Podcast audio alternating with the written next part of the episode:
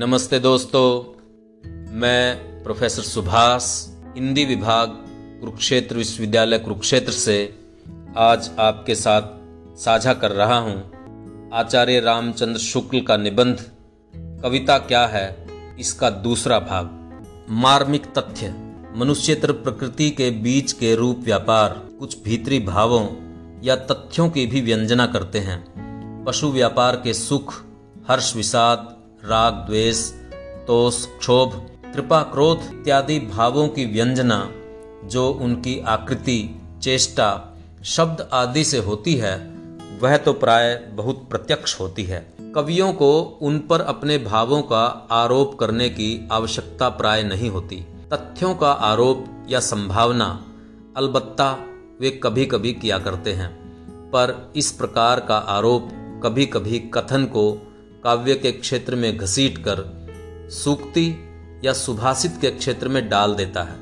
जैसे, कोवे सवेरा होते ही क्यों चिल्लाने लगते हैं? वे समझते हैं कि सूर्य अंधकार का नाश करता हुआ बढ़ा आ रहा है। कहीं धोखे से हमारा भी नाश न कर दे यह सूक्ति मात्र है, काव्य नहीं। जहाँ तथ्य केवल आरोपित या संभावित रहते हैं, वहाँ वे अलंकार रूप में ही रहते हैं। पर जिन तथ्यों का आभास हमें पशु पक्षियों के रूप, व्यापार या परिस्थिति में ही मिलता है, वे हमारे भावों के विषय वास्तव में हो सकते हैं। मनुष्य सारी पृथ्वी छेंकता चला जा रहा है।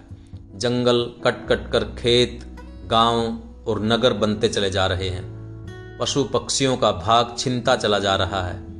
उनके सब ठिकानों पर हमारा निष्ठुर अधिकार होता चला जा रहा है। वे कहाँ जाएँ? कुछ तो हमारी गुलामी करते हैं, कुछ हमारी बस्ती के आसपास रहते हैं और छीन झपट कर अपना हक ले जाते हैं। हम उनके साथ बराबर ऐसा ही व्यवहार करते हैं। मानो, उन्हें जीने का कोई अधिकार नहीं है। इन तथ्यों का सच्चा आभास हमें उनकी परिस्थितियों से मिलता है। अतः उनमें से किसी की चेष्टा विशेष में इन तथ्यों की मार्मिक व्यंजना की प्रतीति काव्य अनुभूति के अंतर्गत होगी। पेड़, पौधे, लता, गुल्म भी इसी प्रकार कुछ भावों या तथ्यों की व्यंजना करते हैं, जो कभी कभी कुछ गूढ़ होती है।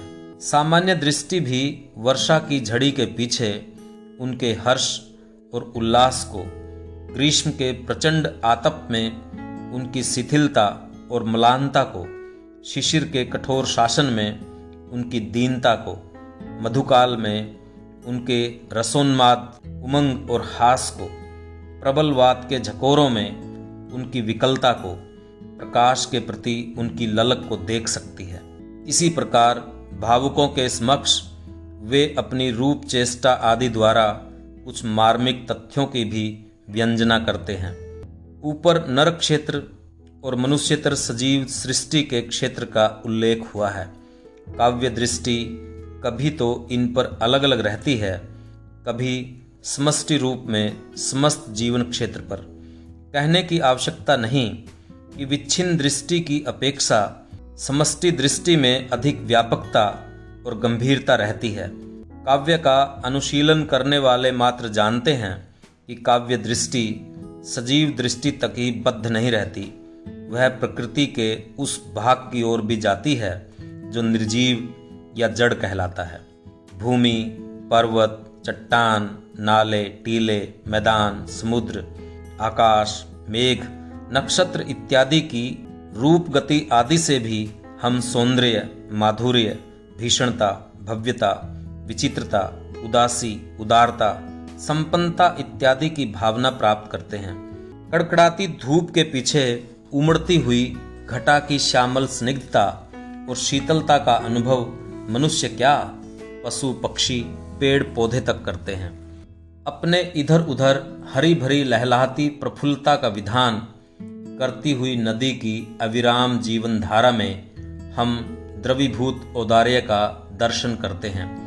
पर्वत की ऊँची चोटियों में विशालता और भव्यता का, वात विलोड़ित जल प्रसार में क्षोभ और आकुलता का, विकीर्ण, घन खंड मंडित रश्मि रंजित सांध्य दिगंचल में चमत्कार पूर्ण सौंदर्य का, ताप से तिलमिलाती धरा पर धूल झोंकते हुए अंधड़ के प्रचंड झोंकों में उग्रता और उच्छृंखलता का, बिजली की कपाने वाली कड़क और ज्वालामुखी के ज्वलन स्फोट में भीषणता का आभास मिलता है। ये सब विश्वरूपी महाकाव्य की भावनाएँ या कल्पनाएँ हैं। स्वार्थ भूमि से परे पहुँचे हुए सच्चे अनुभूति योगी या कवि इनके दृष्टा मात्र होते हैं। पहले कहा जा चुका है कि नर क्षेत्र के भीतर बद्ध रहने वाली काव्य दृष्टि की अपेक्षा संपूर्ण जीवन क्षेत्र और समस्त चराचर के क्षेत्र से मार्मिक तथ्यों का चयन करने वाली दृष्टि उत्तरोत्तर अधिक व्यापक और गंभीर कही जाएगी। जब कभी हमारी भावना का प्रसार इतना विस्तीर्ण और व्यापक होता है कि हम अनंत व्यक्त सत्ता के भीतर नर सत्ता के स्थान का अनुभव करते हैं, तब हमारी पार्थक्य बुद्धि का परिहार हो जाता है। उस समय हमारा हृदय ऐसी उच्च भूमि पर पहुँचा रहता है, जहाँ उसकी वृत्ति प्रशांत और गंभीर हो जाती है।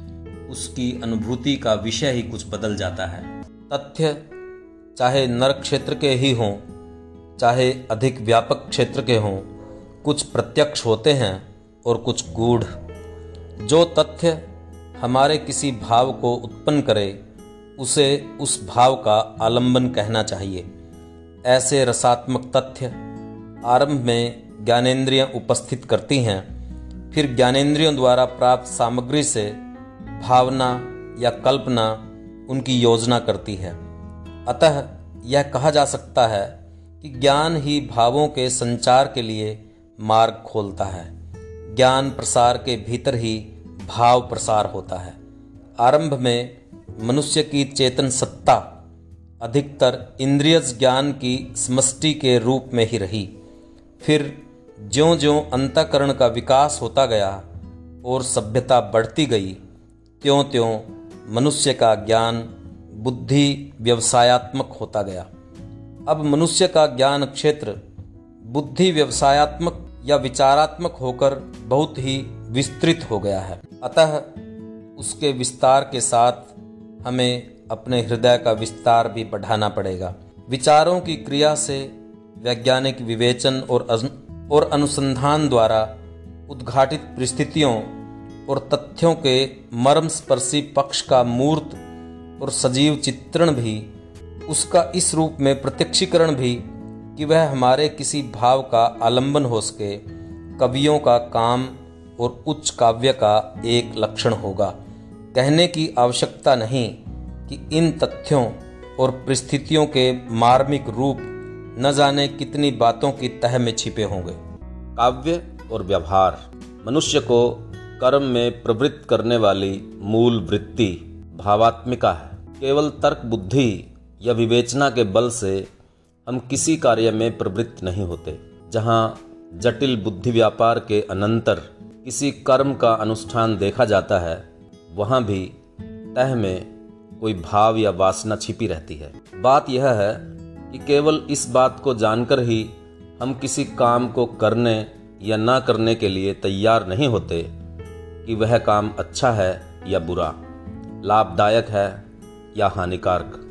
जब उसकी या उसके परिणाम की कोई ऐसी बात हमारी भावना में आती है, जो आह्लाद, क्रोध, करुणा, भय, उत्कंठा आदि का संचार कर देती है, तभी हम उस काम को करने या न करने के लिए उद्यत होते हैं। शुद्ध ज्ञान या विवेक में कर्म की उत्तेजना नहीं होती। कर्म प्रवृत्ति के लिए मन में कुछ वेग का आना आवश्यक है। यदि किसी जन समुदाय के बीच कहा जाए कि अमुक देश तुम्हारा इतना रुपया प्रतिवर्ष उठा ले जाता है तो संभव है कि उस पर कुछ प्रभाव न पड़े। पर यदि दारिद्र्य और अकाल का भीषण और करुण दृश्य दिखाया जाए, पेट की ज्वाला से जले हुए कंकाल कल्पना के सम्मुख रखे जाएँ और भूख से तड़पते हुए बालक के पास बैठी हुई माता का आर्त क्रंदन सुनाया जाए तो बहुत से लोग क्रोध और करुणा से व्याकुल हो उठेंगे। और इस दशा को दूर करने का यदि उपाय नहीं तो संकल्प अवश्य करेंगे। पहले ढंग की बात कहना राजनीतिक या अर्थशास्त्री का काम है, और पिछले प्रकार का दृश्य भावना में लाना कवि का। अतः यह धारणा कि काव्य व्यवहार का बाधक है उसके अनुशीलन से अकर्मण्यता आती है, ठीक नहीं। कविता तो भाव प्रसार द्वारा कर्मण्य के लिए कर्म क्षेत्र का और विस्तार कर देती है। मनुष्यता की उच्च भूमि। कवि वाणी के प्रसार से हम संसार के सुख, दुख, आनंद, क्लेश आदि का शुद्ध स्वार्थ मुक्त रूप में अनुभव करते हैं। इस प्रकार के अनुभव के अभ्यास से हृदय का बंधन खुलता है और मनुष्यता की उच्च भूमि की प्राप्ति होती है। किसी अर्थ पिशाच कृपण को देखिए, जिसने केवल अर्थ लोभ के वशीभूत होकर क्रोध, दया, श्रद्धा, भक्ति, आत्माभिमान आदि भावों को एकदम दबा दिया है और संसार के मार्मिक पक्ष से मुँह मोड़ लिया है। न सृष्टि के किसी रूप माधुर्य को देख वह पैसों का हिसाब किताब भूल कभी मुग्ध होता है, न किसी दीन दुखिया को देख कभी करुणा से द्रवीभूत होता है। न कोई अपमान सूचक बात सुनकर क्रुद्ध या क्षुब्ध होता है। यदि उससे किसी लोम हर्षण अत्याचार की बात कही जाए तो वह मनुष्य धर्मानुसार क्रोध या घृणा प्रकट करने के स्थान पर रुखाई के साथ कहेगा कि, जाने दो, हमसे क्या मतलब? चलो, अपना काम देखें। यह महाभयानक मानसिक रोग है। इससे मनुष्य आधा मर जाता है। इसी प्रकार किसी महाक्रूर पुलिस कर्मचारी को जाकर देखिए जिसका हृदय पत्थर के समान जड़ और कठोर हो गया है, जिसे दूसरे के दुख और क्लेश की भावना स्वप्न में भी नहीं होती। ऐसों को सामने पाकर स्वभावतः यह मन में आता है कि क्या इनकी भी कोई दवा है? इनकी दवा कविता है। कविता ही हृदय को प्रकृत दशा में लाती है और जगत के बीच क्रमशः उसका अधिकाधिक प्रसार करती हुई उसे मनुष्यत्व की उच्च भूमि पर ले जाती है। भाव योग की सबसे उच्च कक्षा में पहुँचे हुए मनुष्य का जगत के साथ पूर्ण तादत्म्य हो जाता है, उसकी अलग भाव सत्ता नहीं रह जाती। उसका हृदय विश्व हृदय हो जाता है। उसकी अश्रुधारा में जगत की अश्रुधारा का, उसके हास विलास में जगत के आनंद नृत्य का, उसके गर्जन तर्जन में जगत के गर्जन तर्जन का आभास मिलता है। भावना या कल्पना। इस निबंध के आरंभ में ही हम काव्यानुशीलन को भाव योग कहाए हैं और उसे कर्म योग और ज्ञान योग के समकक्ष बताए हैं। यहाँ पर अब यह कहने की आवश्यकता प्रतीत होती है कि उपासना भाव योग का ही एक अंग है। पुराने धार्मिक लोग उपासना का अर्थ ध्यान ही लिया करते हैं। जो वस्तु हमसे अलग है, हमसे दूर प्रतीत होती है, उसकी मूर्ति मन में लाकर उसके सामीप्य का अनुभव करना ही उपासना है। साहित्य वाले इसी को भावना कहते हैं और आजकल के लोग कल्पना, जिस प्रकार भक्ति के लिए उपासना या ध्यान की आवश्यकता होती है, उसी प्रकार और भावों के प्रवर्तन के लिए भी भावना या कल्पना अपेक्षित होती है। जिनकी भावना या कल्पना शिथिल या अशक्त होती है किसी कविता या सरस उक्ति को पढ़ सुनकर उनके हृदय में मार्मिकता होते हुए भी वैसी अनुभूति नहीं होती। बात यह है कि उनके अंतकरण में चटपट वह सजीव और स्पष्ट मूर्ति विधान नहीं होता, जो भावों को परिचालित कर देता है। कुछ कवि किसी बात के सारे मार्मिक अंगों का पूरे ब्यौरे के साथ चित्रण कर देते हैं। पाठक या श्रोता की कल्पना के लिए बहुत कम काम छोड़ते हैं और कुछ कवि कुछ मार्मिक खंड रखते हैं। जिन्हें पाठक की तत्पर कल्पना आप से आप पूर्ण करती है। कल्पना दो प्रकार की होती है, विधायक और ग्राहक। कवि में विधायक कल्पना अपेक्षित होती है और श्रोता या पाठक में अधिकतर ग्राहक। अधिकतर कहने का अभिप्राय यह है कि जहाँ कवि पूर्ण चित्रण नहीं करता, वहाँ पाठक या श्रोता को भी अपनी ओर से कुछ मूर्ति विधान करना पड़ता है। यूरोपीय साहित्य मीमांसा में कल्पना को बहुत प्रधानता दी गई है। है भी यह काव्य का अनिवार्य साधन, पर है साधन ही साध्य नहीं। जैसा कि उपर्युक्त विवेचन से स्पष्ट है, किसी प्रसंग के अंतर्गत कैसा ही विचित्र मूर्ति विधान हो, पर यदि उसमें उपयुक्त भाव संचार की क्षमता नहीं है तो वह काव्य के अंतर्गत न होगा। मनोरंजन। प्राय सुनने में आता है कि कविता का उद्देश्य मनोरंजन है। पर जैसा कि हम पहले कह आए हैं, कविता का अंतिम लक्ष्य जगत के मार्मिक पक्षों का प्रत्यक्षीकरण करके उनके साथ मनुष्य हृदय का सामंजस्य स्थापन है। इतने गंभीर उद्देश्य के स्थान पर केवल मनोरंजन का हल्का उद्देश्य सामने रखकर जो कविता का पठन पाठन या विचार करते हैं, वे रास्ते ही में रह जाने वाले पथिक के समान हैं। कविता पढ़ते समय मनोरंजन अवश्य होता है। पर उसके उपरांत कुछ और भी होता है और वही और सब कुछ है। मनोरंजन वह शक्ति है जिससे कविता अपना प्रभाव जमाने के लिए मनुष्य की चित्तवृत्ति को स्थिर किए रहती है। इधर उधर जाने नहीं देती। अच्छी से अच्छी बात को भी कभी कभी जो केवल कान से सुन भर लेते हैं, उनकी ओर उनका मनोयोग नहीं होता। केवल यही कहकर कि परोपकार करो, दूसरों पर दया करो चोरी करना महापाप है। हमें यह आशा कदापि न करनी चाहिए। कोई अपकारी, उपकारी, कोई क्रूर, दयावान या कोई चोर, साधु हो जाएगा। क्योंकि ऐसे वाक्यों के अर्थ की पहुँच हृदय तक होती ही नहीं, वह ऊपर ही ऊपर रह जाता है। ऐसे वाक्यों द्वारा सूचित व्यापारों का मानव जीवन के बीच कोई मार्मिक चित्र सामने न पाकर हृदय उनकी अनुभूति की ओर प्रवृत्त ही नहीं होता। पर कविता अपनी मनोरंजन शक्ति द्वारा पढ़ने या सुनने वाले का चित्र माय रहती है। जीवन पट पर उक्त कर्मों की सुंदरता या विरूपता अंकित करके हृदय के मर्म स्थलों का स्पर्श करती है। मनुष्य के कुछ कर्मों में जिस प्रकार दिव्य सौंदर्य और माधुर्य होता है, उसी प्रकार कुछ कर्मों में भीषण कुरूपता और भद्दापन होता है। इसी सौंदर्य या कुरूपता का प्रभाव मनुष्य के हृदय पर पड़ता है। और इस सौंदर्य या कुरूपता का सम्यक प्रत्यक्षीकरण कविता ही कर सकती है। कविता की इसी रमाने वाली शक्ति को देखकर जगन्नाथ पंडित राज ने रमणीयता का पल्ला पकड़ा और उसे काव्य का साध्य स्थिर किया तथा यूरोपीय समीक्षकों ने आनंद को काव्य का परम लक्ष्य ठहराया। इस प्रकार मार्ग को ही अंतिम गंतव्य स्थल मान लेने के कारण बड़ा गड़बड़ झाला हुआ। मनोरंजन या आनंद तो बहुत सी बातों में हुआ करता है। किस्सा कहानी सुनने में भी तो पूरा मनोरंजन होता है। लोग रात रात भर सुनते रह जाते हैं। पर क्या कहानी सुनना और कविता सुनना एक ही बात है? हम रसात्मक कथाओं या आख्यानों की बात नहीं कहते हैं। केवल घटना वैचित्र्यपूर्ण कहानियों की बात कहते हैं। कविता और कहानी का अंतर स्पष्ट है। कविता सुनने वाला किसी भाव में मग्न रहता है और कभी कभी बार बार एक ही पद्य सुनना चाहता है। पर कहानी सुनने वाला आगे की घटना के लिए आकुल रहता है। कविता सुनने वाला कहता है, जरा फिर तो कहिए। कहानी सुनने वाला कहता है हाँ तब क्या हुआ? मन को अनुरंजित करना, उसे सुख या आनंद पहुंचाना ही यदि कविता का अंतिम लक्ष्य माना जाए तो कविता भी केवल विलास की एक सामग्री हुई। परंतु क्या कोई कह सकता है कि वाल्मीकि ऐसे मुनि और तुलसीदास ऐसे भक्त ने केवल इतना ही समझकर श्रम किया कि लोगों को समय काटने का एक अच्छा सहारा मिल जाएगा? क्या इससे गंभीर कोई उद्देश्य उनका न था?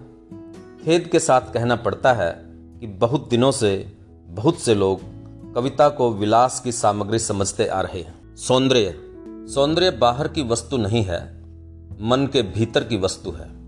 यूरोपीय कला समीक्षा की यह एक बड़ी ऊँची उड़ान या बड़ी दूर की कौड़ी समझी गई है, पर वास्तव में यह भाषा के गड़बड़ झाले के सिवा और कुछ नहीं है। जैसे वीर कर्म से पृथक वीरत्व कोई पदार्थ नहीं, वैसे ही सुंदर वस्तु से पृथक सौंदर्य कोई पदार्थ नहीं। कुछ रूप रंग की वस्तुएँ ऐसी होती हैं जो हमारे मन में आते ही थोड़ी देर के लिए हमारी सत्ता पर ऐसा अधिकार कर लेती हैं कि उसका ज्ञान ही हवा हो जाता है और हम उन वस्तुओं की भावना के रूप में ही परिणत हो जाते हैं। हमारी अंतसत्ता की यही तदाकार परिणति सौंदर्य की अनुभूति है। इसके विपरीत कुछ रूप रंग की वस्तुएँ ऐसी होती हैं कि जिनकी प्रतीति या जिनकी भावना हमारे मन में कुछ देर टिकने ही नहीं पाती और एक मानसिक आपत्ति सी जान पड़ती है। जिस वस्तु के प्रत्यक्ष ज्ञान या भावना से तदाकार परिणति जितनी ही अधिक होगी, उतनी ही वह वस्तु हमारे लिए सुंदर कही जाएगी। इस विवेचन से स्पष्ट है कि भीतर बाहर का भेद व्यर्थ है। जो भीतर है, वही बाहर है। यही बाहर हंसता खेलता, रोता गाता, हिलता मुरझाता जगत भीतर भी है जिसे हम मन कहते हैं। जिस प्रकार यह जगत रूप में और गति में है, उसी प्रकार मन भी। मन भी रूप गति का संघात ही है। रूप मन और इंद्रियों द्वारा संगठित है या मन और इंद्रियाँ रूपों द्वारा। इससे यहाँ प्रयोजन नहीं। हमें तो केवल यही कहना है कि हमें अपने मन का और अपनी सत्ता का बोध रूपात्मक ही होता है। किसी वस्तु के प्रत्यक्ष ज्ञान या भावना से हमारी अपनी सत्ता के बोध का जितना ही अधिक तिरोभाव और हमारे मन की उस वस्तु के रूप में जितनी ही पूर्ण परिणति होगी, उतनी ही बढ़ी हुई हमारी सौंदर्य की अनुभूति कही जाएगी। जिस प्रकार की रूपरेखा या वर्ण विन्यास से किसी की तदाकार परिणति होती है, उसी प्रकार की रूपरेखा या वर्ग विन्यास उसके लिए सुंदर है। मनुष्यता की सामान्य भूमि पर पहुँची हुई संसार की सब सभ्य जातियों में सौंदर्य के सामान्य आदर्श प्रतिष्ठित हैं। भेद अधिकतर अनुभूति की मात्रा में पाया जाता है। न सुंदर को कोई एक बारगी कुरूप कहता है और न बिल्कुल कुरूप को सुंदर। जैसा कि कहा जा चुका है, सौंदर्य का दर्शन मनुष्य मनुष्य ही में नहीं करता है। प्रत्युत पल्लव गुम्फित पुष्पहास में पक्षियों के पक्षजाल में सिंदुराब सांध्य दिगंचल के हिरण्य मेखला मंडित घनखंड में तुषारावृत तुंगगिरी शिखर में चंद्र किरण से झलझलाते निर्झर में, और न जाने कितनी वस्तुओं में वह सौंदर्य की झलक पाता है। जिस सौंदर्य की भावना में मग्न होकर मनुष्य अपनी पृथक सत्ता की प्रतीति का विसर्जन करता है, वह अवश्य एक दिव्य विभूति है।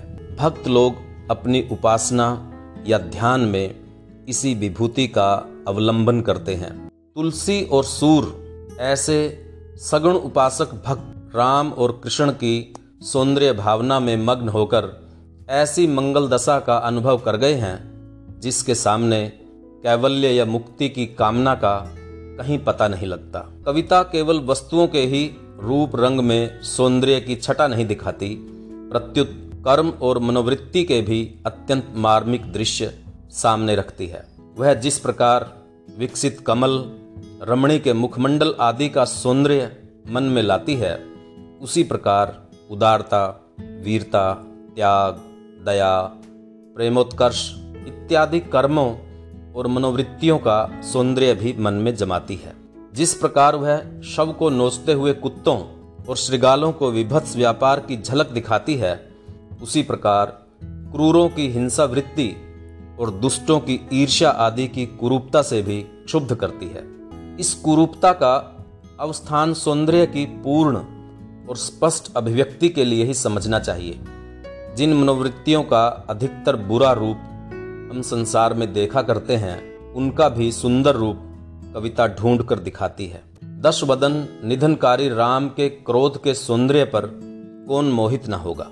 जो कविता रमणी के रूप माधुर्य में हमें तृप्त करती है, वही उसकी अंतर्वृत्ति की सुंदरता का आभास देकर हमें मुग्ध करती है। जिस बंकिम की लेखनी ने गढ़ पर बैठी हुई राजकुमारी तिलोत्तमा के अंग प्रत्यंग की सुषमा को अंकित किया है, उसी ने नवाब नंदिनी आयशा के अंतस की अपूर्व सात्विकी ज्योति की झलक दिखाकर पाठकों को चमत्कृत किया है। जिस प्रकार बाह्य प्रकृति के बीच वन, पर्वत, नदी, निर्झर आदि की रूप विभूति से हम सौंदर्य मग्न होते हैं।